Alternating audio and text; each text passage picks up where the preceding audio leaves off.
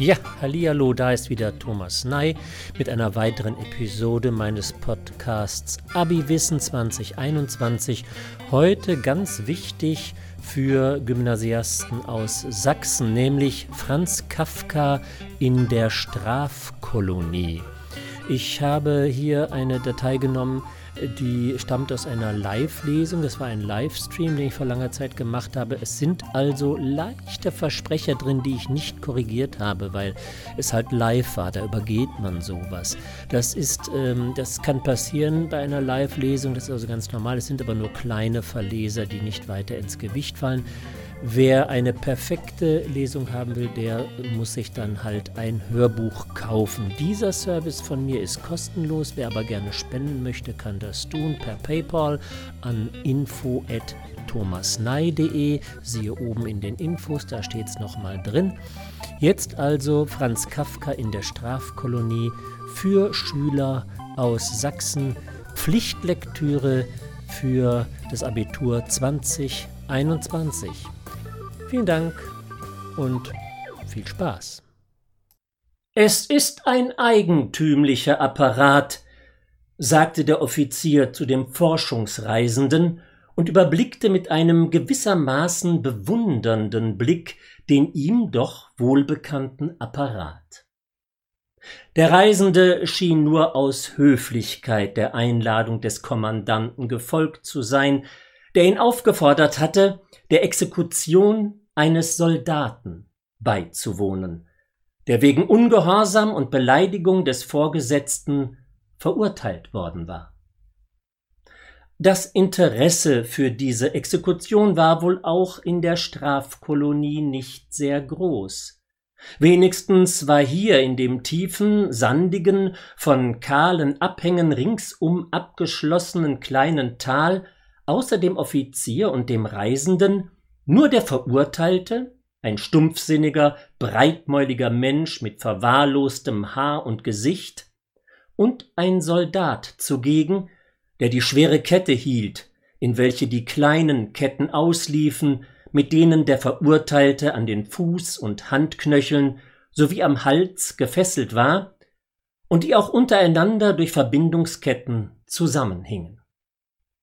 Übrigens sah der Verurteilte so hündisch ergeben aus, dass es den Anschein hatte, als könnte man ihn frei auf den Abhängen herumlaufen lassen und müsse bei Beginn der Exekution nur pfeifen, damit er käme.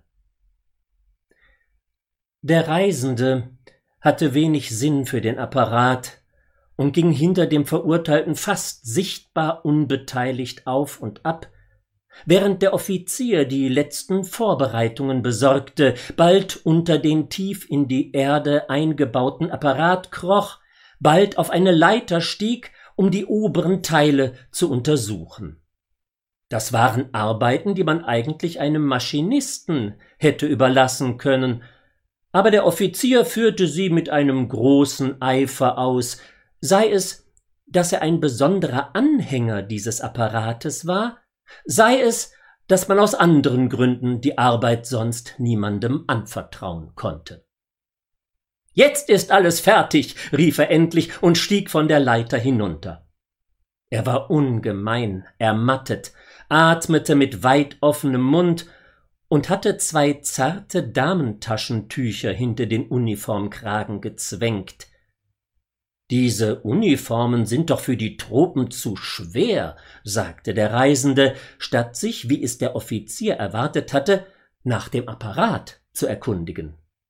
Gewiss, sagte der Offizier und wusch sich die von Öl und Fett beschmutzten Hände in einem bereitstehenden Wasserkübel, aber sie bedeuten die Heimat. Wir wollen nicht die Heimat verlieren. Nun sehen Sie aber diesen Apparat fügte er gleich hinzu, trocknete die Hände mit einem Tuch und zeigte gleichzeitig auf den Apparat. Bis jetzt war noch Händearbeit nötig. Von jetzt aber arbeitet der Apparat ganz allein. Der Reisende nickte und folgte dem Offizier. Dieser suchte sich für alle Zwischenfälle zu sichern und sagte dann, es kommen natürlich Störungen vor. Ich hoffe zwar, es wird heute keine eintreten, Immerhin muss man mit ihnen rechnen. Der Apparat soll ja zwölf Stunden ununterbrochen im Gang sein. Wenn aber auch Störungen vorkommen, so sind es doch nur ganz kleine, und sie werden sofort behoben sein. Wollen Sie sich nicht setzen? fragte er schließlich, zog aus einem Haufen von Rohrstühlen einen hervor und bot ihn dem Reisenden an. Dieser konnte nicht ablehnen. Er saß nun am Rande einer Grube, in die er einen flüchtigen Blick warf. Sie war nicht sehr tief. Zur einen Seite der Grube war die ausgegrabene Erde zu einem Wall aufgehäuft, zur anderen Seite stand der Apparat. Ich weiß nicht, sagte der Offizier, ob Ihnen der Kommandant den Apparat schon erklärt hat. Der Reisende machte eine ungewisse Handbewegung. Der Offizier verlangte nichts Besseres, denn nun konnte er selbst den Apparat erklären. Dieser Apparat, sagte er und fasste eine Kurbelstange, auf die er sich stützte, ist eine Erfindung unseres früheren Kommandanten. Ich habe gleich bei den allerersten Versuchen mitgearbeitet und war auch bei allen Arbeiten bis zur Vollendung beteiligt. Das Verdienst der Erfindung allerdings gebührt ihm ganz allein. Haben Sie von unserem früheren Kommandanten gehört? Nicht? Nun, ich behaupte nicht zu viel, wenn ich sage, dass die Einrichtung der ganzen Strafkolonie sein Werk ist. Wir, seine Freunde, wussten schon bei seinem Tod, dass die Einrichtung der Kolonie so in sich geschlossen ist, dass sein Nachfolger, und habe er tausend neue Pläne im Kopf, wenigstens während vieler Jahre nichts von dem Alten wird ändern können. Unsere Voraussage ist auch eingetroffen. Der neue Kommandant hat es erkennen müssen. Schade, dass Sie den früheren Kommandanten nicht gekannt haben. Aber, unterbrach sich der Offizier, ich schwätze, und sein Apparat steht hier vor uns. Er besteht, wie Sie sehen, aus drei Teilen. Es haben sich im Laufe der Zeit für jeden dieser Teile gewissermaßen volkstümliche Bezeichnungen ausgebildet. Der untere heißt das Bett, der obere heißt der Zeichner, und hier der mittlere, schwebende Teil heißt die Egge.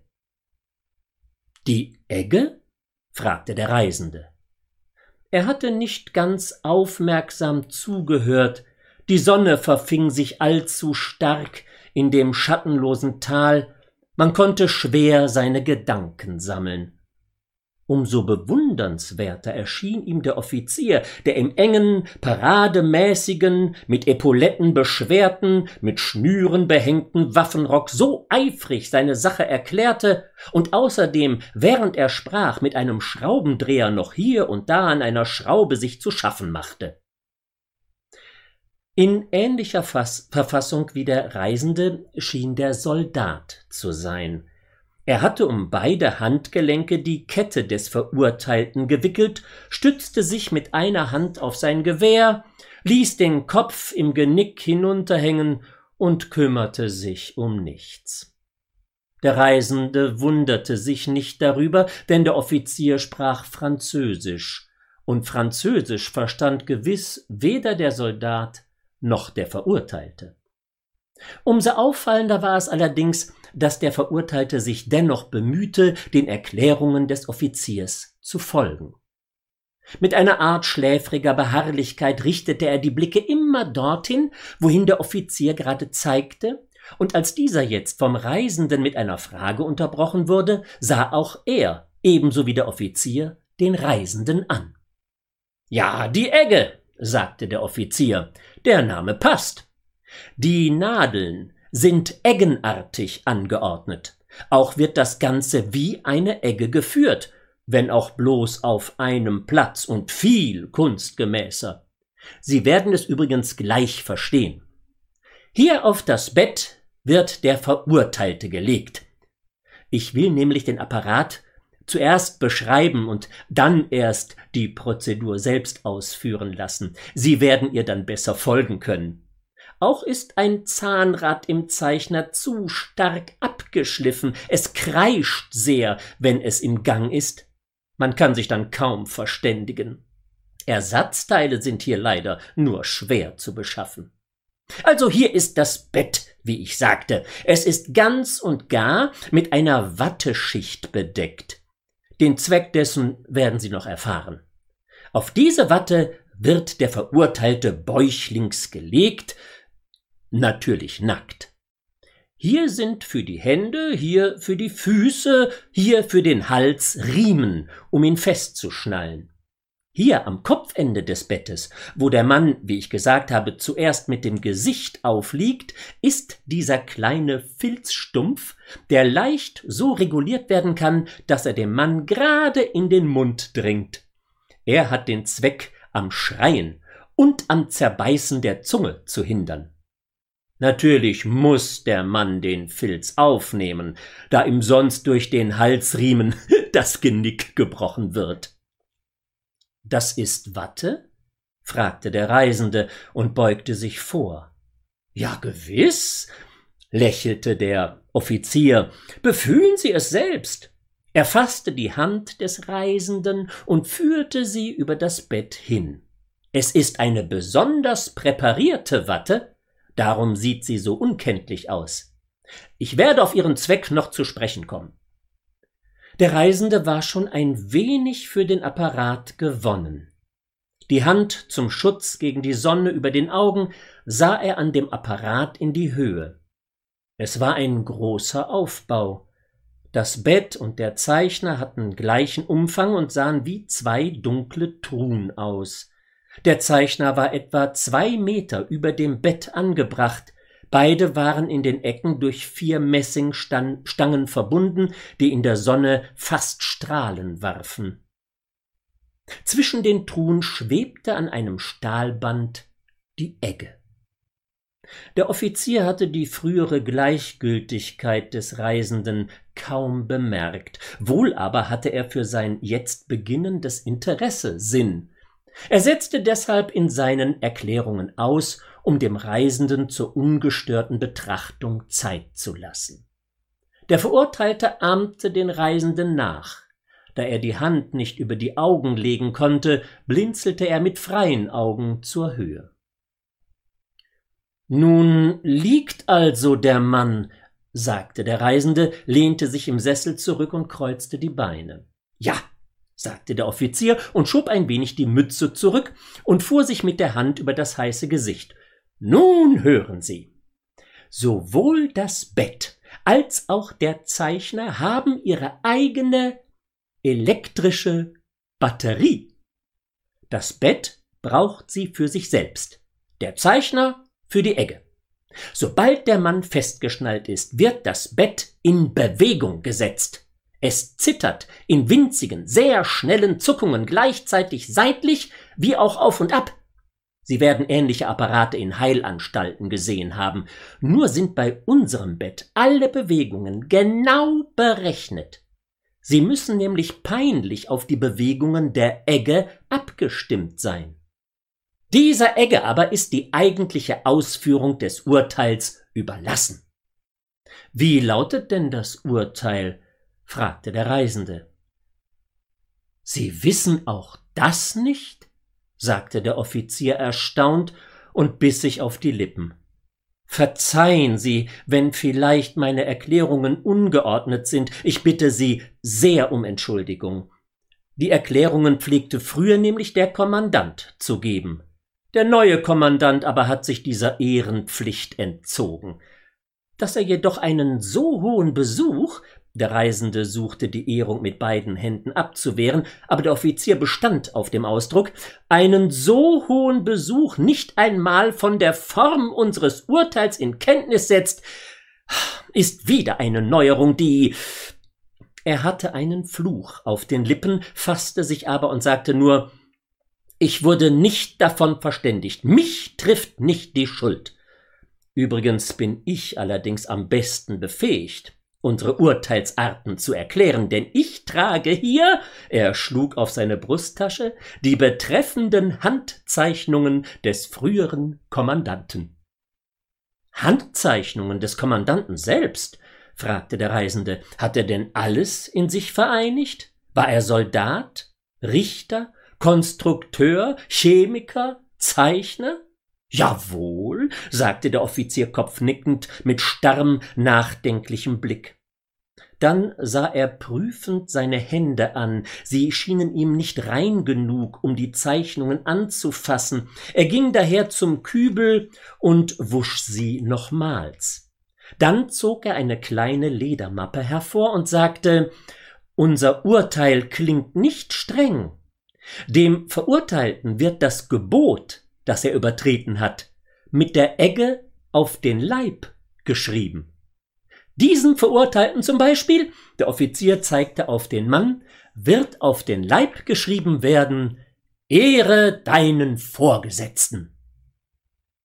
Der Reisende sah flüchtig auf den Mann hin. Er hielt, als der Offizier auf ihn gezeigt hatte, den Kopf gesenkt und schien alle Kraft des Gehörs anzuspannen, um etwas zu erfahren aber die Bewegungen seiner wulstig aneinander gedrückten Lippen zeigten offenbar, dass er nichts verstehen konnte. Der Reisende hatte Verschiedenes fragen wollen, fragte aber in Anblick des Mannes nur Kennt er sein Urteil? Nein, sagte der Offizier und wollte gleich in seinen Erklärungen fortfahren, aber der Reisende unterbrach ihn. Er kennt sein eigenes Urteil nicht? Nein, sagte der Offizier wieder, stockte dann einen Augenblick, als verlange er vom Reisenden eine nähere Begründung seiner Frage, und sagte dann Es wäre nutzlos, es ihm zu verkünden. Er erfährt es ja auf seinem Leib. Der Reisende wollte schon verstummen, da fühlte er, wie der Verurteilte seinen Blick auf ihn richtete. Er schien zu fragen, ob er den geschilderten Vorgang billigen könne. Darum beugte sich der Reisende, der sich bereits zurückgelehnt hatte, wieder vor und fragte noch Aber dass er überhaupt verurteilt würde, das weiß er doch. Auch nicht, sagte der Offizier und lächelte den Reisenden an, als erwarte er nun von ihm noch einige sonderbare Eröffnungen. Nein, sagte der Reisende und strich sich über die Stirn hin, dann weiß also der Mann auch jetzt noch nicht, wie seine Verteidigung aufgenommen würde? Er hat keine Gelegenheit gehabt, sich zu verteidigen, sagte der Offizier und sah abseits, als rede er zu sich selbst und wolle den Reisenden durch Erzählung dieser ihm selbstverständlichen Dinge nicht beschämen. Er muss doch Gelegenheit gehabt haben, sich zu verteidigen, sagte der Reisende und stand vom Sessel auf. Der Offizier erkannte, dass er in Gefahr war, in der Erklärung des Apparates für lange Zeit aufgehalten zu werden. Er ging daher zum Reisenden, hing sich in seinen Arm, zeigte mit der Hand auf den Verurteilten, der sich jetzt, da die Aufmerksamkeit so offenbar auf ihn gerichtet war, stramm aufstellte, auch zog der Soldat die Kette an, und sagte Die Sache verhält sich folgendermaßen. Ich bin hier in der Strafkolonie zum Richter bestellt, trotz meiner Jugend. Denn ich stand auch dem früheren Kommandanten in allen Strafsachen zur Seite und kenne auch den Apparat am besten. Der Grundsatz, nach dem ich entscheide, ist, die Schuld ist immer zweifellos.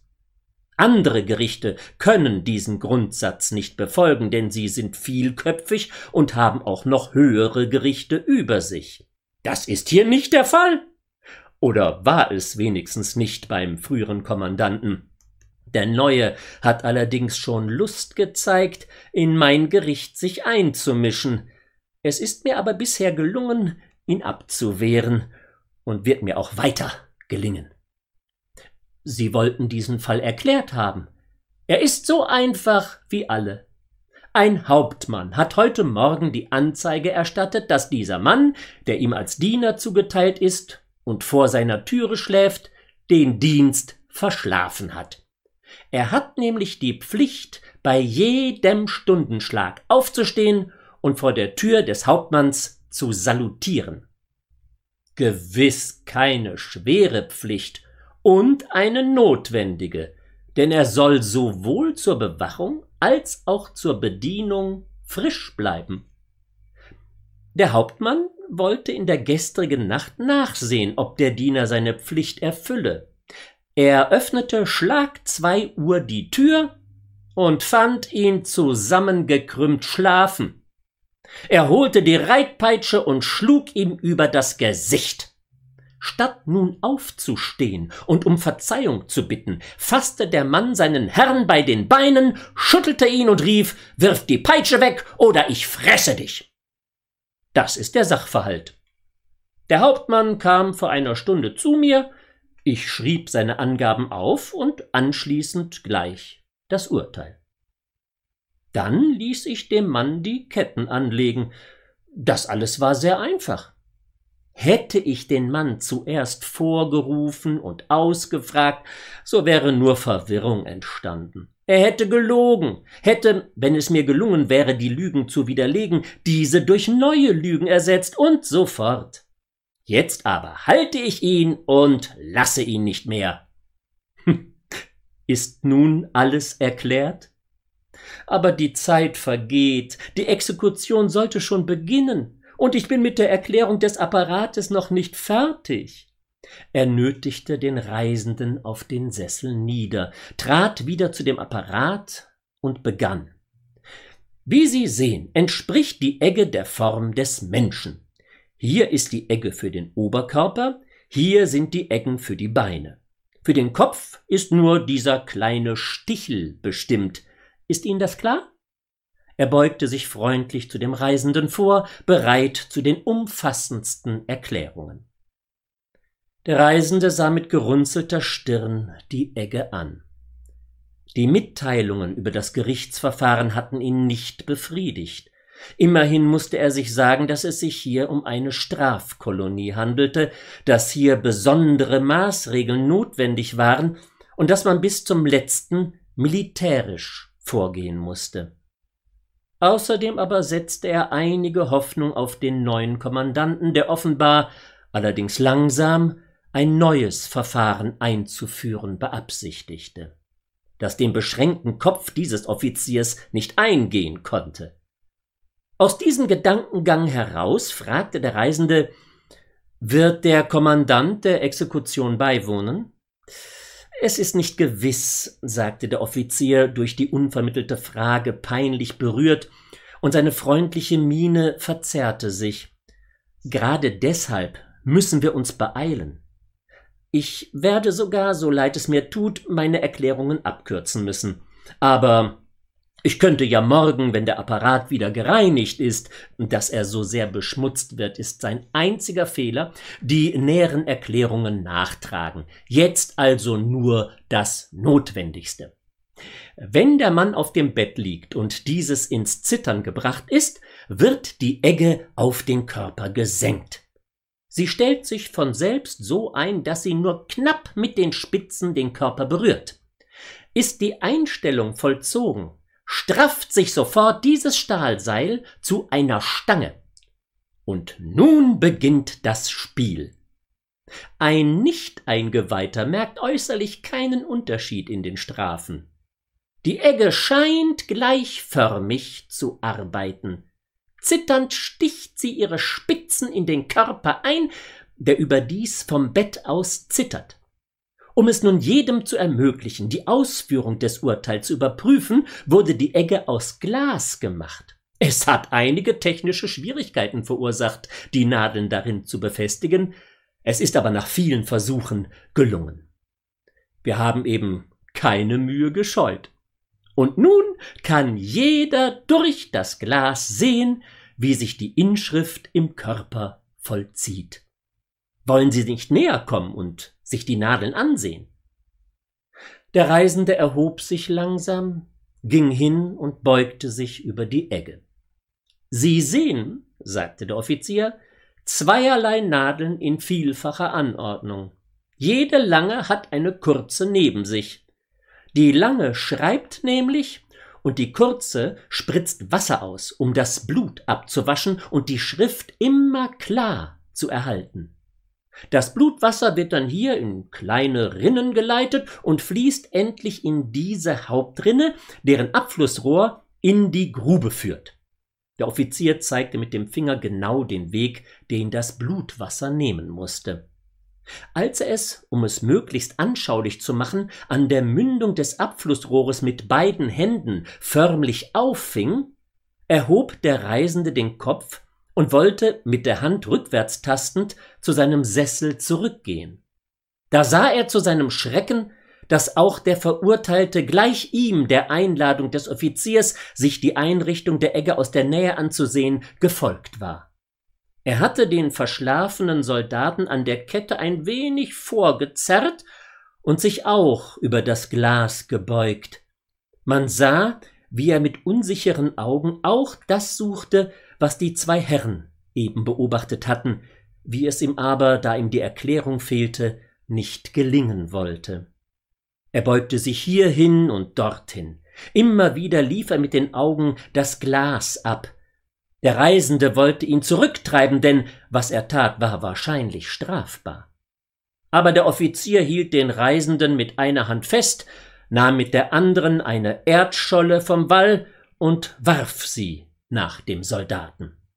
Dieser hob mit einem Ruck die Augen, sah, was der Verurteilte gewagt hatte, ließ das Gewehr fallen, stemmte die Füße mit den Absätzen in den Boden, riss den Verurteilten zurück, dass er gleich niederfiel und sah dann auf ihn hinunter, wie er sich wand und mit seinen Ketten klirrte.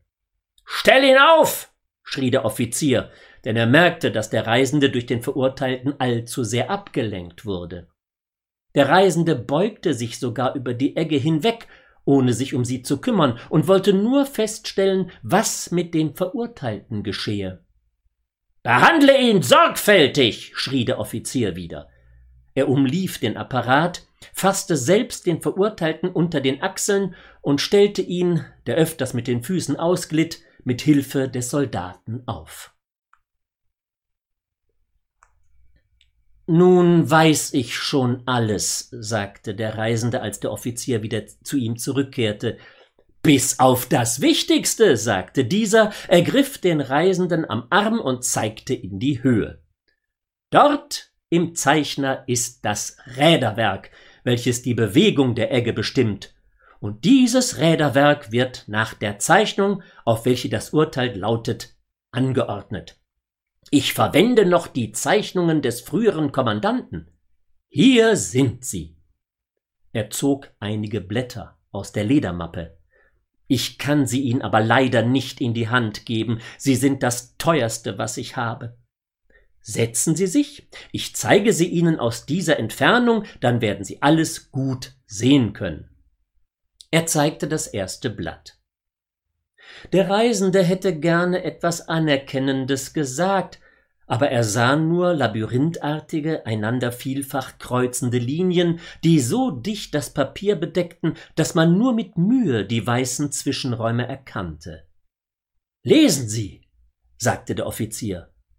Ich kann nicht, sagte der Reisende. Es ist doch deutlich, sagte der Offizier.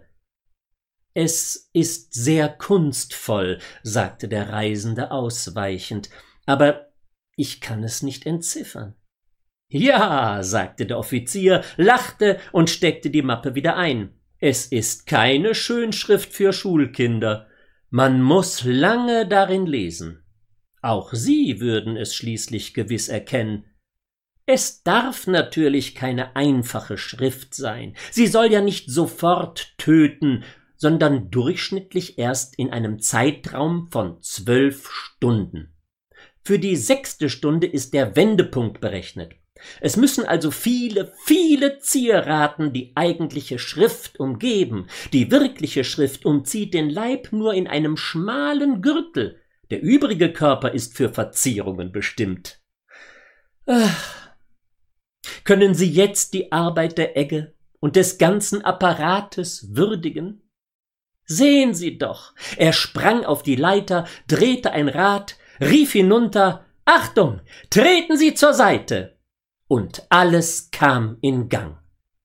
Hätte das Rad nicht gekreischt, es wäre herrlich gewesen. Als sei der Offizier von diesem störenden Rat überrascht, drohte er mit der Faust, breitete dann, sich entschuldigend, zum Reisenden hin die Arme aus und kletterte eilig hinunter, um den Gang des Apparates von unten zu beobachten. Noch war etwas nicht in Ordnung, das nur er merkte. Er kletterte wieder hinauf, griff mit beiden Händen in das Innere des Zeichners, glitt dann, um rascher hinunterzukommen, statt die Leiter zu benutzen, an der einen Stange hinunter und schrie nun, um sich im Lärm verständlich zu machen, mit äußerster Anspannung dem Reisenden ins Ohr Begreifen Sie den Vorgang? Die Egge fängt zu schreiben an. Ist sie mit der ersten Anlage der Schrift auf dem Rücken des Mannes fertig, rollt die Watteschicht und wälzt den Körper langsam auf die Seite, um der Egge neuen Raum zu bieten. Inzwischen legen sich die wundbeschriebenen Stellen auf die Watte, welche infolge der besonderen Präparierung sofort die Blutung stillt und zu neuer Vertiefung der Schrift vorbereitet. Hier die Zacken am Rande der Egge reißen dann beim weiteren Umwälzen des Körpers die Watte von den Wunden, schleudern sie in die Grube, und die Egge hat wieder Arbeit. So schreibt sie immer tiefer, die zwölf Stunden lang. Die ersten sechs Stunden lebt der Verurteilte, fast wie früher. Er leidet nur Schmerzen. Nach zwei Stunden wird der Filz entfernt, denn der Mann hat keine Kraft zum Schreien mehr. Hier, in diesen elektrisch geheizten Napf am Kopfende wird warmer Reisbrei gelegt, aus dem der Mann, wenn er Lust hat, nehmen kann, was er mit der Zunge erhascht. Keiner versäumt die Gelegenheit. Ich weiß keinen und meine Erfahrung ist groß. Erst um die sechste Stunde verliert er das Vergnügen am Essen. Ich knie dann gewöhnlich hier nieder und beobachte diese Erscheinung.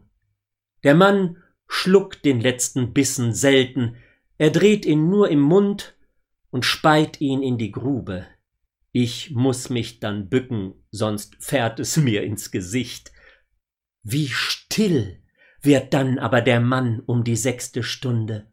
Verstand geht dem Blödesten auf. Um die Augen beginnt es. Von hier aus verbreitet es sich. Ein Anblick, der einen verführen könnte, sich mit unter die Egge zu legen. Es geschieht ja nichts weiter. Der Mann fängt bloß an, die Schrift zu entziffern. Er spitzt den Mund, als horche er.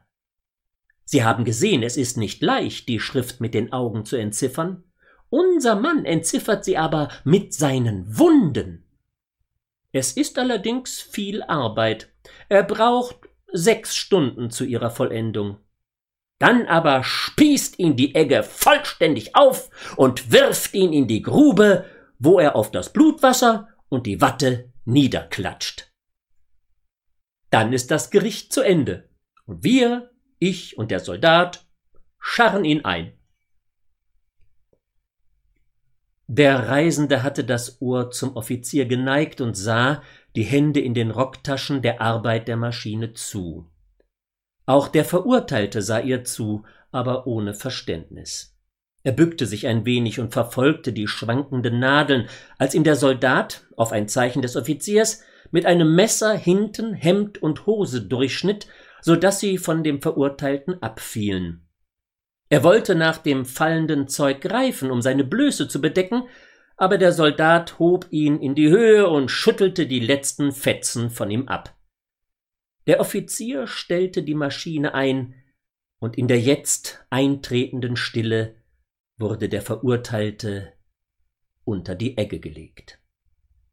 Die Ketten wurden gelöst und stattdessen die Riemen befestigt. Es schien für den Verurteilten im ersten Augenblick fast eine Erleichterung zu bedeuten. Und nun senkte sich die Egge noch ein Stück tiefer, denn es war ein magerer Mann. Als ihn die Spitzen berührten, ging ein Schauer über seine Haut. Er streckte, während der Soldat mit seiner rechten Hand beschäftigt war, die linke aus, ohne zu wissen wohin. Es war aber die Richtung, wo der Reisende stand. Der Offizier sah ununterbrochen den Reisenden von der Seite an, als suche er von seinem Gesicht den Eindruck abzulesen, den die Exekution, die er ihm nun wenigstens oberflächlich erklärt hatte, auf ihn mache. Der Reisende überlegte. Es ist immer bedenklich, in fremde Verhältnisse entscheidend einzugreifen. Er war weder Bürger der Strafkolonie noch Bürger des Staates, dem sie angehörte. Wenn er diese Exekution verurteilen oder gar hintertreiben wollte, konnte man ihm sagen, du bist ein Fremder, sei still. Darauf hätte er nichts erwidern, sondern nur hinzufügen können, dass er sich in diesem Fall selbst nicht begreife, denn er reise nur mit der Absicht zu sehen und keineswegs etwa um fremde Gerichtsverfassungen zu ändern. Nun lagen aber hier die Dinge allerdings sehr verführerisch, die Ungerechtigkeit des Verfahrens und die Unmenschlichkeit der Exekution war zweifellos. Niemand konnte irgendeine Eigennützigkeit des Reisenden annehmen, denn der Verurteilte war ihm fremd, kein Landsmann und ein zum Mitleid gar nicht auffordernder Mensch. Der Reisende selbst hatte Empfehlungen hoher Ämter, war hier mit großer Höflichkeit empfangen worden, und dass er zu dieser Exekution eingeladen worden war, schien sogar darauf hinzudeuten, dass man sein Urteil über dieses Gericht verlangte. Dies war aber umso wahrscheinlicher, als der Kommandant, wie er jetzt überdeutlich gehört hatte, kein Anhänger dieses Verfahrens war und sich gegenüber dem Offizier fast feindselig verhielt. Da hörte der Reisende einen Wutschrei des Offiziers. Er hatte gerade, nicht ohne Mühe, dem Verurteilten den Filzstumpf in den Mund geschoben, als der Verurteilte in einem unwiderstehlichen Brechreiz die Augen schloss und sich erbrach. Eilig riss ihn der Offizier vom Stumpf in die Höhe und wollte den Kopf zur Grube hindrehen. Aber es war zu spät, der Unrat floss schon an der Maschine hinab. Alles Schuld des Kommandanten, schrie der Offizier und rüttelte besinnungslos vorn an den Messingstangen. Die Maschine wird mir verunreinigt wie ein Stall. Er zeigte mit zitternden Händen dem Reisenden, was geschehen war. Habe ich nicht stundenlang dem Kommandanten begreiflich zu machen gesucht, dass einen Tag vor der Exekution kein Essen mehr verabfolgt werden soll? Aber die neue, milde Richtung ist anderer Meinung. Die Damen des Kommandanten stopfen dem Mann, ehe er abgeführt wird, den Hals mit Zuckersachen voll. Sein ganzes Leben hat er sich von stinkenden Fischen genährt und muss jetzt Zuckersachen essen. Aber es wäre ja möglich, ich würde nichts einwenden, aber warum schafft man nicht einen neuen Filz an, wie ich ihn seit einem Vierteljahr erbitte? Wie kann man ohne Ekel diesen Filz in den Mund nehmen, an dem mehr als hundert Männer im Sterben gesaugt und gebissen haben? Der Verurteilte hatte den Kopf niedergelegt und sah friedlich aus. Der Soldat war damit beschäftigt, mit dem Hemd des Verurteilten die Maschine zu putzen. Der Offizier ging zum Reisenden, der in irgendeiner Ahnung einen Schritt zurücktrat, aber der Offizier fasste ihn bei der Hand und zog ihn zur Seite. Ich will einige Worte im Vertrauen mit Ihnen sprechen, sagte er. Ich darf das doch? Gewiss, sagte der Reisende und hörte mit gesenkten Augen zu. Dieses Verfahren und diese Hinrichtung, die Sie jetzt zu bewundern Gelegenheit haben, hat gegenwärtig in unserer Kolonie keinen offenen Anhänger mehr. Ich bin Ihr einziger Vertreter, gleichzeitig der einzige Vertreter des Erbes des alten Kommandanten. An einen weiteren Ausbau des Verfahrens kann ich nicht mehr denken. Ich verbrauche alle meine Kräfte, um zu erhalten, was vorhanden ist. Als der alte Kommandant lebte, war die Kolonie von seinen Anhängern voll. Die Überzeugungskraft des alten Kommandanten habe ich zum Teil, aber seine Macht fehlt mir ganz.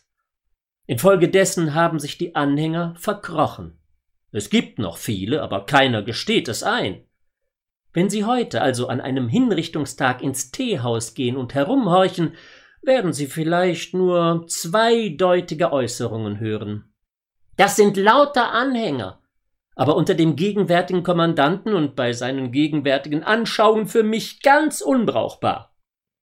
Und nun frage ich Sie, soll wegen dieses Kommandanten und seiner Frauen, die ihn beeinflussen, ein solches Lebenswerk, er zeigte auf die Maschine, zugrunde gehen? Darf man das zulassen? Selbst wenn man nur als Fremder ein paar Tage auf unserer Insel ist? Es ist aber keine Zeit zu verlieren. Man bereitet etwas gegen meine Gerichtsbarkeit vor. Es finden schon Beratungen in der Kommandantur statt, zu denen ich nicht zugezogen werde. Sogar Ihr heutiger Besuch scheint mir für die ganze Lage bezeichnend. Man ist feig und schickt Sie einen Fremden vor. Wie war die Exekution anders in früherer Zeit? Schon einen Tag vor der Hinrichtung war das ganze Tal von Menschen überfüllt. Alle kamen nur um zu sehen. Früh am Morgen erschien der Kommandant mit seinen Damen, Fanfaren weckten den ganzen Lagerplatz, ich erstattete die Meldung, dass alles vorbereitet sei. Die Gesellschaft, kein hoher Beamter durfte fehlen, ordnete sich um die Maschine. Dieser Haufen Rohrsessel ist ein armseliges Überbleibsel aus jener Zeit.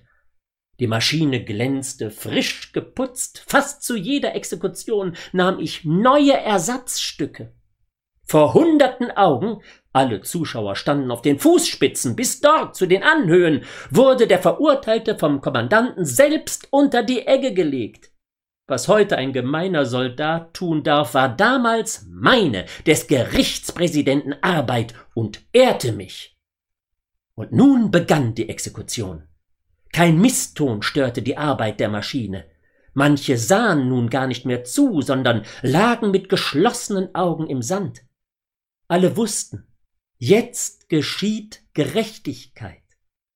In der Stille hörte man nur das Seufzen des Verurteilten, gedämpft durch den Filz.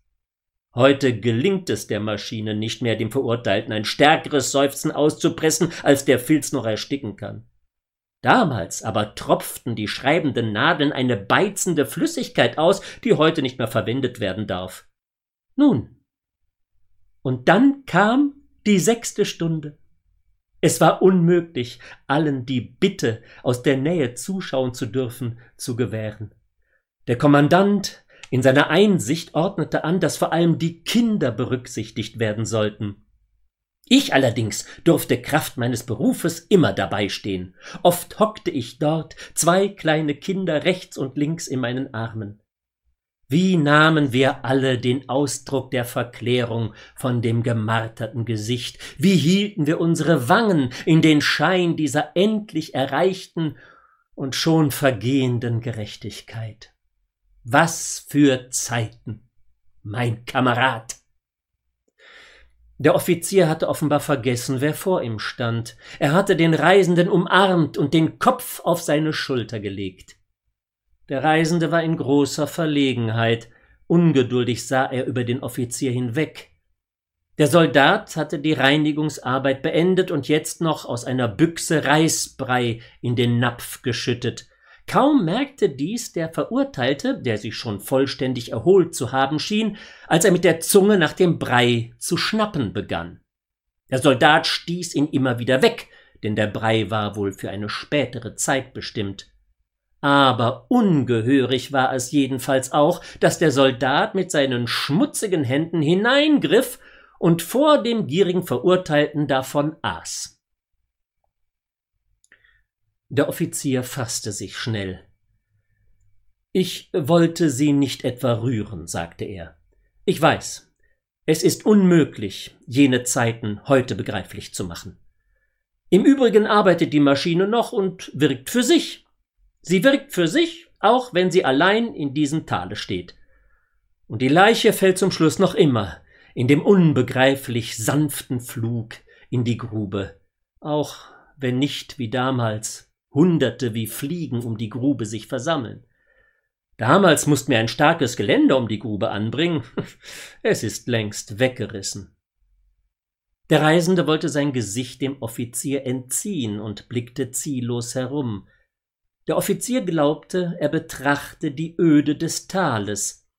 Er ergriff deshalb seine Hände, drehte sich um ihn, um seine Blicke zu fassen, und fragte Merken Sie die Schande?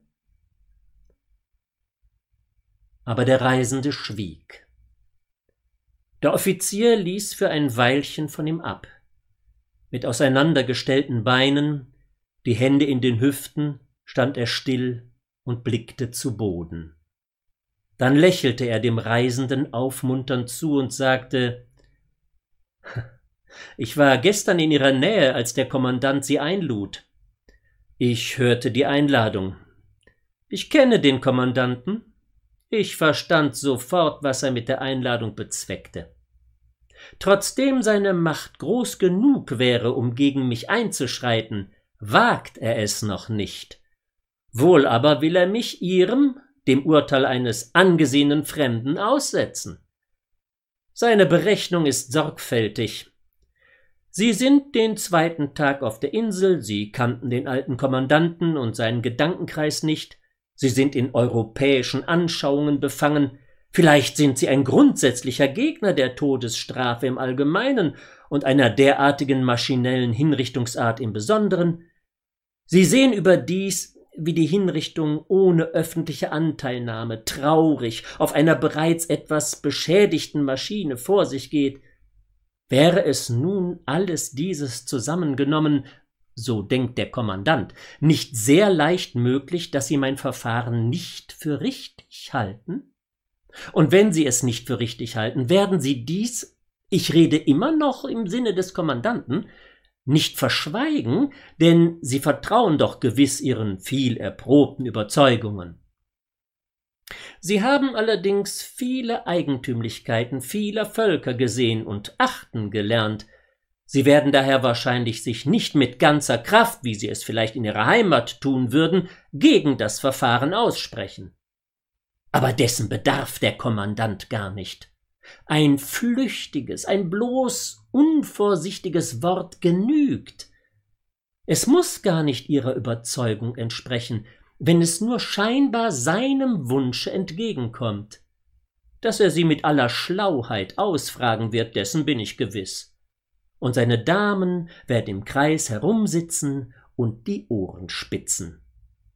Sie werden etwa sagen, bei uns ist das Gerichtsverfahren ein anderes oder bei uns wird der Angeklagte vor dem Urteil verhört oder bei uns erfährt der Verurteilte das Urteil oder bei uns gibt es auch andere Strafen als die Todesstrafen oder bei uns gab es Folterungen nur im Mittelalter. Das alles sind Bemerkungen, die ebenso richtig sind, als sie Ihnen selbstverständlich erscheinen, unschuldige Bemerkungen, die mein Verfahren nicht antasten. Aber wie wird sie der Kommandant aufnehmen? Ich sehe ihn, den guten Kommandanten, wie er sofort den Stuhl beiseite schiebt und auf den Balkon eilt. Ich sehe seine Damen, wie sie ihm nachströmen. Ich höre seine Stimme. Die Damen nennen sie eine Donnerstimme. Nun, und er spricht, ein großer Forscher des Abendlandes, dazu bestimmt, das Gerichtsverfahren in allen Ländern zu überprüfen, hat eben gesagt, dass unser Verfahren nach altem Brauch ein unmenschliches ist. Nach diesem Urteil einer solchen Persönlichkeit ist es mir natürlich nicht mehr möglich, dieses Verfahren zu dulden. Mit dem heutigen Tage also ordne ich an und so weiter. Sie wollen eingreifen. Sie haben nicht das gesagt, was er verkündet. Sie haben mein Verfahren nicht unmenschlich genannt. Im Gegenteil, Ihrer tiefen Einsicht entsprechend halten Sie es für das menschlichste und menschenwürdigste. Sie bewundern auch diese Maschinerie. Aber es ist zu spät. Sie kommen gar nicht auf den Balkon, der schon voll Damen ist. Sie wollen sich bemerkbar machen, Sie, Sie wollen schreien, aber eine Damenhand hält Ihnen den Mund zu.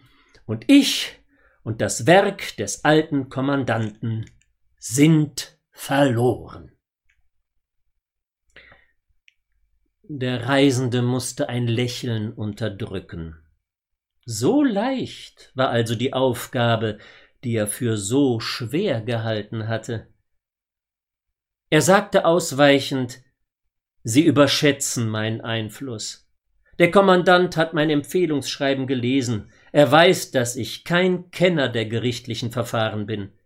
Wenn ich eine Meinung aussprechen würde, so wäre es die Meinung eines Privatmannes, um nichts bedeutender als die Meinung eines beliebigen anderen und jedenfalls viel bedeutungsloser als die Meinung des Kommandanten, der in dieser Strafkolonie, wie ich zu wissen glaube, sehr ausgedehnte Rechte hat. Ist seine Meinung über dieses Verfahren eine so bestimmte, wie Sie glauben, dann, fürchte ich, ist allerdings das Ende dieses Verfahrens gekommen ohne dass es meiner bescheidenen Mithilfe bedürfte. Begriff es schon der Offizier? Nein, er begriff es noch nicht. Er schüttelte lebhaft den Kopf, sah kurz nach dem Verurteilten und dem Soldaten zurück, die zusammenzuckten und vom Reis abließen, ging ganz nah an den Reisenden heran, blickte ihm nicht ins Gesicht, sondern irgendwohin auf seinen Rock und sagte leiser als früher Sie kennen den Kommandanten nicht? Sie stehen ihm und uns allen, verzeihen Sie den Ausdruck, gewissermaßen harmlos gegenüber. Ihr Einfluss, glauben Sie mir, kann nicht hoch genug eingeschätzt werden. Ich war ja glückselig, als ich hörte, dass Sie allein der Exekution beiwohnen sollten. Diese Anordnung des Kommandanten sollte mich treffen, nun aber wende ich sie zu meinen Gunsten. Unabgelenkt von falschen Einflüsterungen und verächtlichen Blicken, wie sie bei größerer Teilnahme an der Exekution nicht hätten vermieden werden können, haben sie meine Erklärungen angehört, die Maschine gesehen und sind nun im Begriffe, die Exekution zu besichtigen. Ihr Urteil steht gewiss schon fest. Sollten noch kleine Unsicherheiten bestehen, so wird sie der Anblick der Exekution beseitigen. Und nun stelle ich an Sie die Bitte, helfen Sie mir gegenüber dem Kommandanten. Der Reisende ließ ihn nicht weiterreden. Wie könnte ich denn das? rief er aus. Das ist ganz unmöglich. Ich kann Ihnen ebenso wenig nützen, als ich Ihnen schaden kann. Sie können es, sagte der Offizier. Mit einiger Befürchtung sah der Reisende, dass der Offizier die Fäuste ballte. Sie können es, wiederholte der Offizier noch dringender. Ich habe einen Plan, der gelingen muss. Sie glauben, Ihr Einfluss genüge nicht? Ha, ich weiß, dass er genügt. Aber zugestanden, dass Sie recht haben, ist es denn nicht notwendig, zur Erhaltung dieses Verfahrens alles, selbst das möglicherweise Unzureichende zu versuchen? Hören Sie also meinen Plan. Zu seiner Ausführung ist es vor allem nötig, dass Sie heute in der Kolonie mit Ihrem Urteil über das Verfahren möglichst zurückhalten. Wenn man sie nicht geradezu fragt, dürfen sie sich keinesfalls äußern. Ihre Äußerungen aber müssen kurz und unbestimmt sein. Man soll merken, dass es ihnen schwer wird, darüber zu sprechen, dass sie verbittert sind, dass sie, falls sie offen reden sollten, geradezu in Verwünschungen ausbrechen müssten. Ich verlange nicht, dass sie lügen sollen, keineswegs. Sie sollen nur kurz antworten, etwa Ja, ich habe die Exekution gesehen oder Ja, ich habe alle Erklärungen gehört. Nur das, nichts weiter. Für die Verbitterungen, die man ihnen anmerken soll, ist ja genügend Anlass, wenn auch nicht im Sinne des Kommandanten. Er natürlich wird es vollständig missverstehen und in seinem Sinne deuten. Darauf gründet sich mein Plan. Morgen findet in der Kommandantur unter dem Vorsitz des Kommandanten eine große Sitzung aller höheren Verwaltungsbeamten statt. Der Kommandant hat es natürlich verstanden, aus solchen Sitzungen eine Schaustellung zu machen. Es wurde eine Galerie gebaut, die mit Zuschauern immer besetzt ist. Ich bin gezwungen, an den Beratungen teilzunehmen, aber der Widerwille schüttelt mich. Nun werden Sie gewiss auf jeden Fall zu der Sitzung eingeladen werden.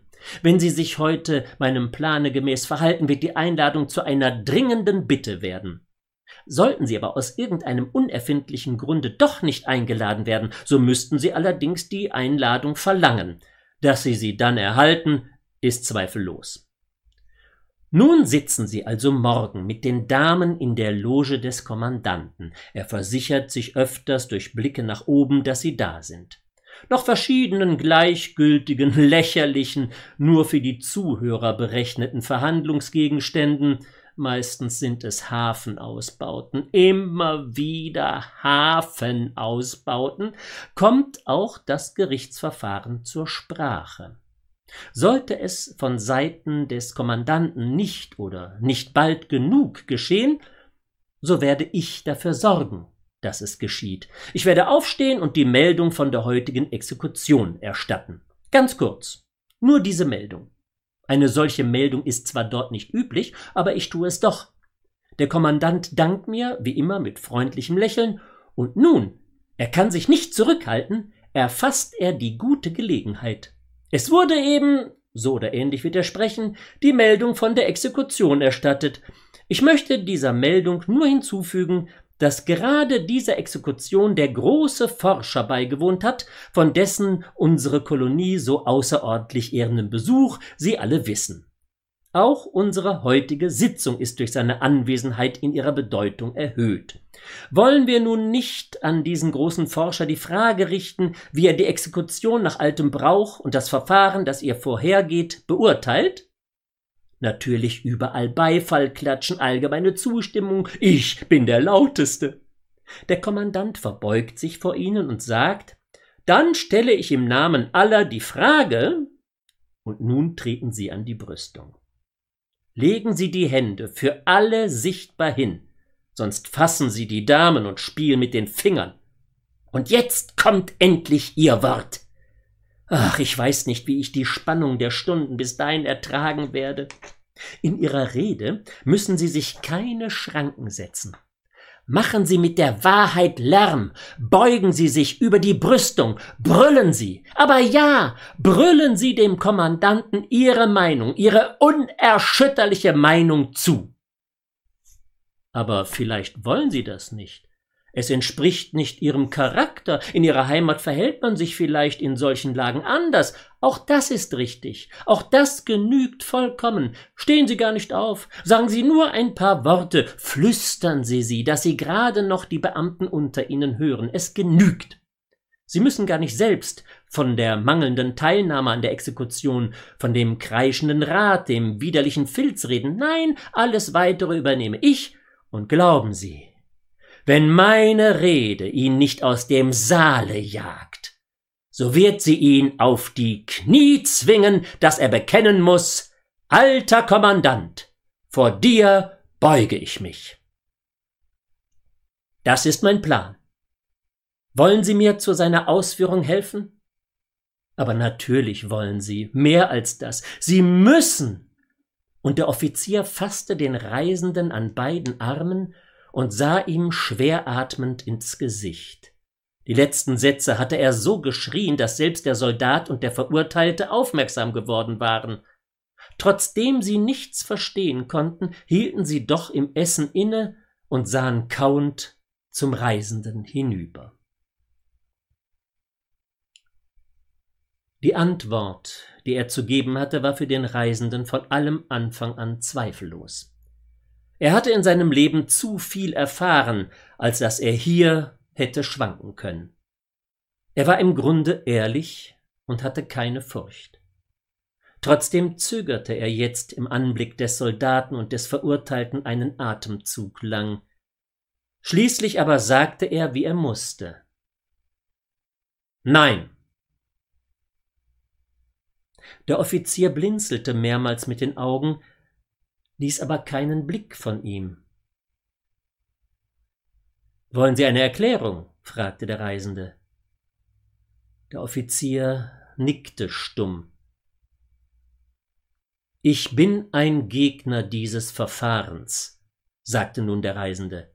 Noch ehe Sie mich ins Vertrauen zogen, dieses Vertrauen werde ich natürlich unter keinen Umständen missbrauchen, habe ich schon überlegt, ob ich berechtigt wäre, gegen dieses Verfahren einzuschreiten und ob mein Einschreiten auch nur eine kleine Aussicht auf Erfolg haben könnte. An wen ich mich dabei zuerst wenden müsste, war mir klar, an den Kommandanten natürlich. Sie haben es mir noch klarer gemacht, ohne aber etwa meinen Entschluss erst befestigt zu haben. Im Gegenteil, Ihre ehrliche Überzeugung geht mir nahe, wenn sie mich auch nicht beirren kann.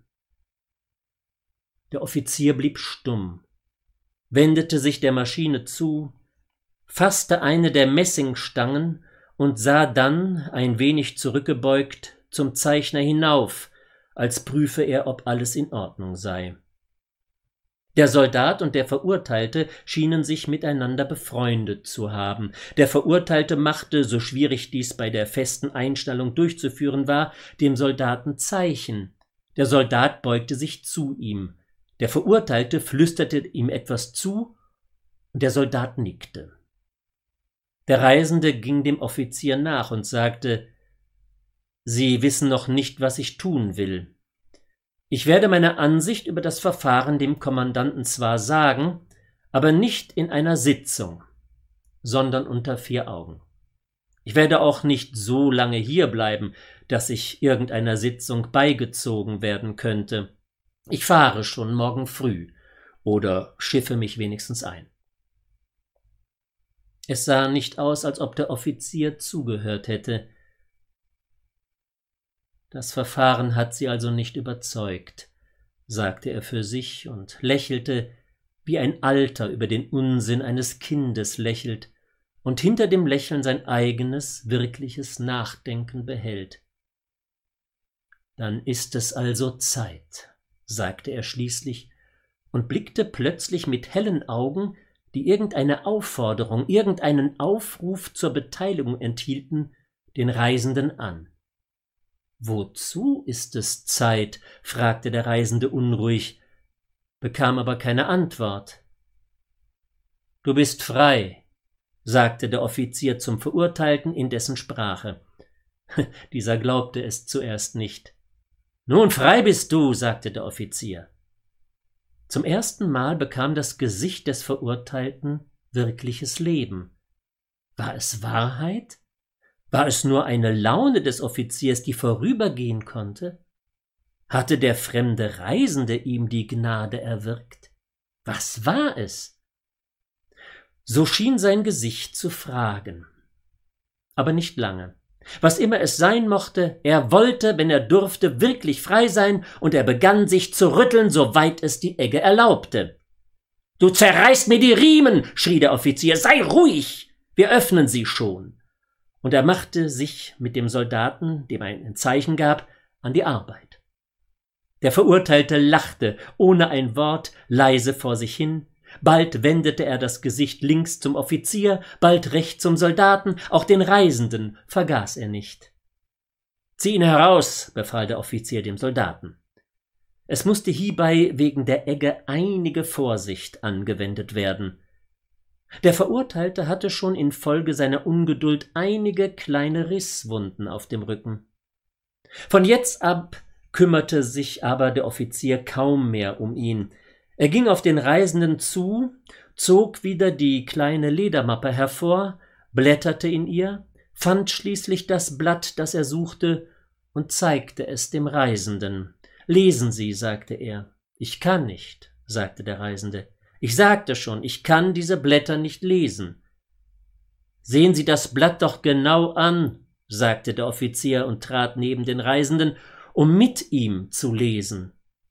Als auch das nichts half, fuhr er mit dem kleinen Finger in großer Höhe, als dürfe das Blatt auf keinen Fall berührt werden, über das Papier hin, um auf diese Weise dem Reisenden das Lesen zu erleichtern. Der Reisende gab sich auch Mühe, um wenigstens darin dem Offizier gefällig sein zu können, aber es war ihm unmöglich.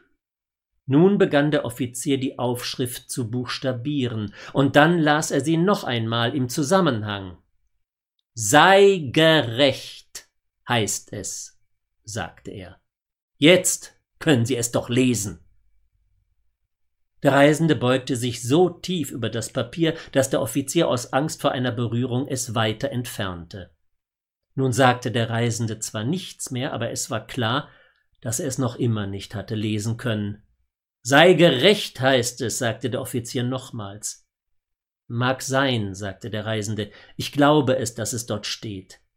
Nun gut, sagte der Offizier, wenigstens teilweise befriedigt, und stieg mit dem Blatt auf die Leiter. Er bettete das Blatt mit großer Vorsicht im Zeichner und ordnete das Räderwerk scheinbar gänzlich um. Es war eine sehr mühselige Arbeit, es musste sich auch um ganz kleine Räder handeln, manchmal verschwand der Kopf des Offiziers völlig im Zeichner, so genau musste er das Räderwerk untersuchen. Der Reisende verfolgte nun unten diese Arbeit ununterbrochen, der Hals wurde ihm steif und die Augen schmerzten ihn von dem mit Sonnenlicht überschütteten Himmel. Der Soldat und der Verurteilte waren nur miteinander beschäftigt. Das Hemd und die Hose des Verurteilten, die schon in der Grube lagen, wurden vom Soldaten mit der Bajonettspitze herausgezogen.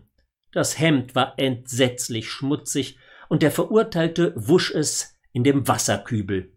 Als er dann Hemd und Hose anzog, musste der Soldat wie der Verurteilte laut lachen, denn die Kleidungsstücke waren doch hinten entzwei geschnitten. Vielleicht glaubte der Verurteilte verpflichtet zu sein, den Soldaten zu unterhalten. Er drehte sich in der zerschnittenen Kleidung im Kreise vor dem Soldaten, der auf dem Boden hockte und lachend auf seine Knie schlug. Immerhin bezwangen sie sich noch mit Rücksicht auf die Anwesenheit der Herren. Als der Offizier oben endlich fertig geworden war, überblickte er noch einmal lächelnd das Ganze in allen seinen Teilen, schlug diesmal den Deckel des Zeichners zu, der bisher offen gewesen war, stieg hinunter, sah in die Grube und dann auf den Verurteilten, merkte befriedigt, dass dieser seine Kleidung herausgenommen hatte, ging dann zu dem Wasserkübel, um die Hände zu waschen, erkannte zu spät den widerlichen Schmutz, war traurig darüber, dass er nun die Hände nicht waschen konnte, tauchte sie schließlich, dieser Ersatz genügte ihm nicht, aber er musste sich fügen, in den Sand, stand dann auf und begann seine, seinen Uniformrock aufzuknöpfen. Hiebei fielen ihm zunächst die zwei Damentaschentücher, die er hinter den Kragen gezwängt hatte, in die Hände. Hier hast du deine Taschentücher, sagte er und warf sie dem Verurteilten zu, und zum Reisenden sagte er erklärend hm, Geschenke der Damen. Trotz der offenbaren Eile, mit der er den Uniformrock auszog und sich dann vollständig entkleidete, behandelte er doch jedes Kleidungsstück sehr sorgfältig, über die Silberschnüre an seinem Waffenrock strich er sogar eigens mit den Fingern hin und schüttelte eine Troddel zurecht. Wenig passte es allerdings zu dieser Sorgfalt, dass er, sobald er mit der Behandlung eines Stückes fertig war, es dann sofort mit einem unwilligen Ruck in die Grube warf. Das letzte, was ihm übrig blieb, war sein kurzer Degen mit dem Tragriemen. Er zog den Degen aus der Scheide, zerbrach ihn, fasste dann alles zusammen, die Degenstücke, die Scheide und den Riemen, und warf es so heftig weg, dass es unten in der Grube aneinander klang. Nun stand er nackt da. Der Reisende biss sich auf die Lippen und sagte nichts. Er wusste zwar, was geschehen würde, aber er hatte kein Recht, den Offizier an irgendetwas zu hindern. War das Gerichtsverfahren, an dem der Offizier hing, wirklich so nah daran behoben zu werden, möglicherweise infolge des Einschreitens des Reisenden, zu dem sich dieser seinerseits verpflichtet fühlte, dann handelte jetzt der Offizier vollständig richtig. Der Reisende hätte an seiner Stelle nicht anders gehandelt. Der Soldat und der Verurteilte verstanden zuerst nichts, sie sahen anfangs nicht einmal zu, der Verurteilte war sehr erfreut darüber, die Taschentücher zurückerhalten zu haben, aber er durfte sich nicht lange an ihnen freuen, denn der Soldat nahm sie ihm mit einem raschen, nicht vorherzusehenden Griff. Nun versuchte wieder der Verurteilte dem Soldat die Tücher hinter dem Gürtel, in dem er sie verwahrt hatte, hervorzuziehen, aber der Soldat war wachsam. So stritten sie in halbem Scherz. Erst als der Offizier vollständig nackt war, wurden sie aufmerksam. Besonders der Verurteilte schien von der Ahnung irgendeines großen Umschwungs getroffen zu sein. Was ihm geschehen war, geschah nun dem Offizier. Vielleicht würde es so bis zum Äußersten gehen. Wahrscheinlich hatte der fremde Reisende den Befehl dazu gegeben. Das war also Rache. Ohne selbst bis zum Ende gelitten zu haben, wurde er doch bis zum Ende gerecht. Ein breites, lautloses Lachen erschien nun auf seinem Gesicht und verschwand nicht mehr. Der Offizier aber hatte sich der Maschine zugewendet. Wenn es schon früher deutlich gewesen war, dass er die Maschine gut verstand, so konnte es jetzt einen fast bestürzt machen, wie er mit ihr umging und wie sie gehorchte. Er hatte die Hand der Egge nur genähert, und sie hob und senkte sich mehrmals, bis sie die richtige Lage erreicht hatte, um ihn zu empfangen. Er fasste das Bett nur am Rande, und es fing schon zu zittern an. Der Filzstumpf kam seinem Mund entgegen, man sah, wie der Offizier ihn eigentlich nicht haben wollte, aber das Zögern dauerte nur einen Augenblick, gleich fügte er sich und nahm ihn auf. Alles war bereit. Nur die Riemen hingen noch an den Seiten hinunter, aber sie waren offenbar unnötig, der Offizier musste nicht angeschnallt sein. Da bemerkte der Verurteilte die losen Riemen, seiner Meinung nach war die Exekution nicht vollkommen, wenn die Riemen nicht festgeschnallt waren, er winkte eifrig dem Soldaten, und sie liefen hin, den Offizier anzuschnallen. Dieser hatte schon den einen Fuß ausgestreckt, um in die Kurbel zu stoßen, die den Zeichner in Gang bringen sollte. Da sah er, dass die zwei gekommen waren. Er zog daher den Fuß zurück und ließ sich anschnallen. Nun konnte er allerdings die Kurbel nicht mehr erreichen. Weder der Soldat noch der Verurteilte würden sie auffinden, und der Reisende war entschlossen, sich nicht zu rühren. Es war nicht nötig. Kaum waren die Riemen angebracht, fing auch schon die Maschine zu arbeiten an. Das Bett zitterte, die Nadeln tanzten auf der Haut, die Egge schwebte auf und ab. Der Reisende hatte schon eine Weile hingestarrt, ehe er sich erinnerte, dass ein Rad im Zeichner hätte kreischen sollen, aber alles war still, nicht das geringste Surren war zu hören. Durch diese stille Arbeit entschwand die Maschine förmlich der Aufmerksamkeit. Der Reisende sah zu dem Soldaten und dem Verurteilten hinüber, der Verurteilte war der lebhaftere, alles an der Maschine interessierte ihn, bald beugte er sich nieder, bald streckte er sich, immerfort hatte er den Zeigefinger ausgestreckt, um dem Soldaten etwas zu zeigen. Dem Reisenden war es peinlich, er war entschlossen, hier bis zum Ende zu bleiben, aber den Anblick der zwei hätte er nicht lange ertragen.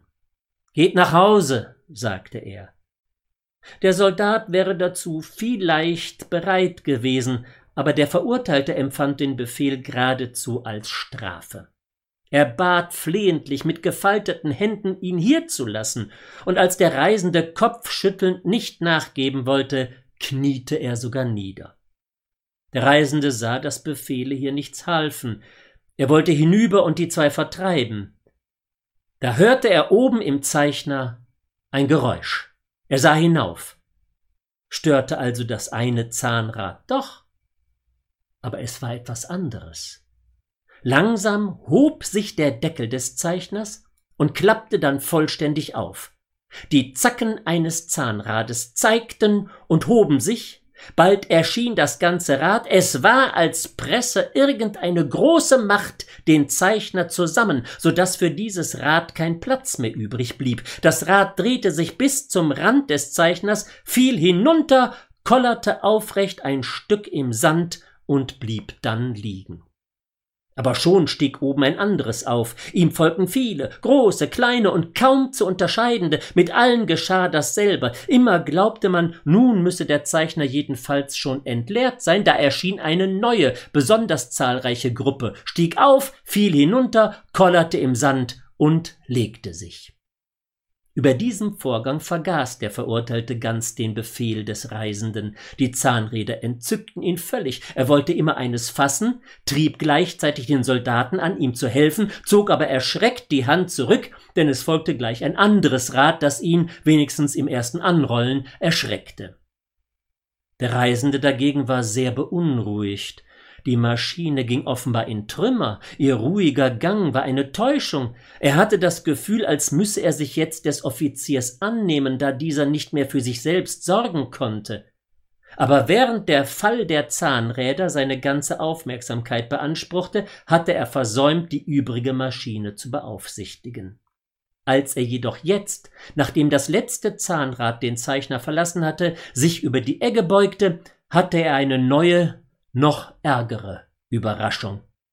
Die Egge schrieb nicht, sie stach nur, und das Bett wälzte den Körper nicht, sondern hob ihn nur zitternd in die Nadeln hinein. Der Reisende wollte eingreifen, möglicherweise das Ganze zum Stehen bringen, das war ja keine Folter, wie sie der Offizier erreichen wollte, das war unmittelbarer Mord. Er streckte die Hände aus. Da hob sich aber schon die Egge mit dem aufgespießten Körper zur Seite, wie sie es sonst erst in der zwölften Stunde tat. Das Blut floss in hundert Strömen, nicht mit Wasser vermischt, auch die Wasserröhren hatten diesmal versagt, und nun versagte noch das letzte, der Körper löste sich von den langen Nadeln nicht, sondern strömte sein Blut aus, hing aber über der Grube ohne zu fallen. Die Egge wollte schon in ihre alte Lage zurückkehren, aber als sie merkte, dass sie von ihrer Last noch nicht befreit war, blieb sie doch über der Grube. Helft doch! schrie der Reisende zum Soldaten und zum Verurteilten hinüber und fasste selbst die Füße des Offiziers. Er wollte sich hier gegen die Füße drücken, die zwei sollten auf der anderen Seite den Kopf des Offiziers fassen, und so sollte er langsam von den Nadeln gehoben werden. Aber nun konnten sich die zwei nicht entschließen zu kommen. Der Verurteilte drehte sich geradezu um. Der Reisende musste zu ihnen hinübergehen und sie mit Gewalt zu dem Kopf des Offiziers drängen. Hierbei sah er fast gegen Willen das Gesicht der Leiche. Es war, wie es im Leben gewesen war. Kein Zeichen der versprochenen Erlösung war zu entdecken. Was alle anderen in der Maschine gefunden hatten, der Offizier fand es nicht.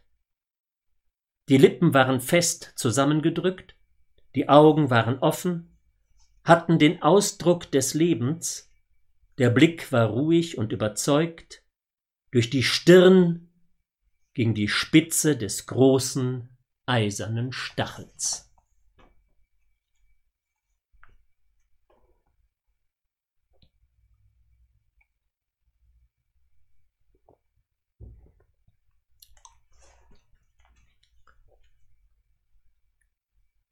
Als der Reisende mit dem Soldaten und dem Verurteilten hinter sich zu den ersten Häusern der Kolonie kam, zeigte der Soldat auf eines und sagte Hier ist das Teehaus.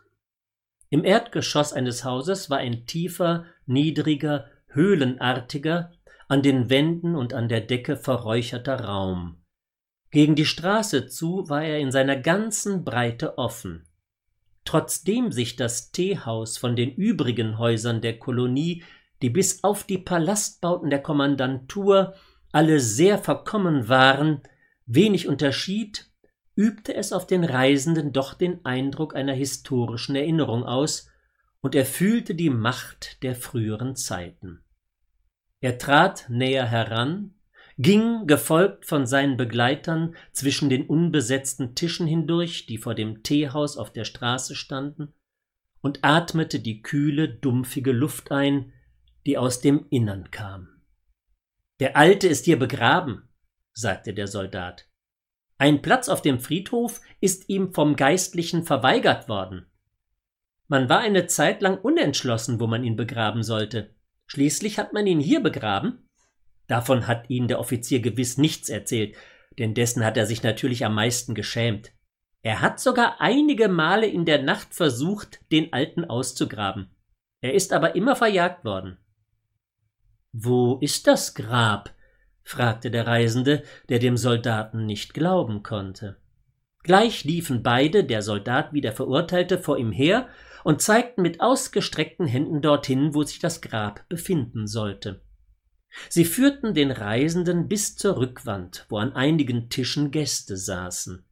Es waren wahrscheinlich Hafenarbeiter, starke Männer mit kurzen, glänzend schwarzen Vollbärten. Alle waren ohne Rock, ihre Hemden waren zerrissen, Es war armes, gedemütigtes Volk. Als sich der Reisende näherte, erhoben sich einige, drückten sich an die Wand und sahen ihm entgegen. Es ist ein Fremder, flüsterte es um den Reisenden herum. Er will das Grab ansehen. Sie schoben einen der Tische beiseite, unter dem sich wirklich ein Grabstein befand. Es war ein einfacher Stein, niedrig genug, um unter einem Tisch verborgen werden zu können. Er trug eine Aufschrift mit sehr kleinen Buchstaben, der Reisende musste, um sie zu lesen, niederknien. Sie lautete Hier ruht der alte Kommandant. Seine Anhänger, die jetzt keinen Namen tragen dürfen, haben ihm das Grab gegraben und den Stein gesetzt. Es besteht eine Prophezeiung, dass der Kommandant nach einer bestimmten Anzahl von Jahren auferstehen und aus diesem Hause seine Anhänger zur Wiedereroberung der Kolonie führen wird. Glaubet und wartet. Als der Reisende das gelesen hatte und sich erhob, sah er rings um sich die Männer stehen und lächeln, als hätten sie mit ihm die Aufschrift gelesen, sie lächerlich gefunden und forderten ihn auf, sich ihrer Meinung anzuschließen. Der Reisende tat, als merke er das nicht, verteilte einige Münzen unter sie, wartete noch, bis der Tisch über das Grab geschoben war, verließ das Teehaus und ging zum Hafen. Der Soldat und der Verurteilte hatten im Teehaus Bekannte gefunden, die sie zurückhielten. Sie mussten sich aber bald von ihnen losgerissen haben, denn der Reisende befand sich erst in der Mitte der langen Treppe, die zu den Booten führte, als sie ihm schon nachliefen. Sie wollten wahrscheinlich den Reisenden im letzten Augenblick zwingen, sie mitzunehmen. Während der Reisende unten mit einem Schiffer wegen der Überfahrt zum Dampfer unterhandelte, rasten die zwei die Treppe hinab, schweigend, denn zu schreien wagten sie nicht. Aber als sie unten ankamen, war der Reisende schon im Boot und der Schiffer löste es gerade vom Ufer. Sie hätten noch ins Boot springen können, aber der Reisende hob ein schweres, geknotetes Tau vom Boden, drohte ihnen damit und hielt sie dadurch von dem Sprunge ab.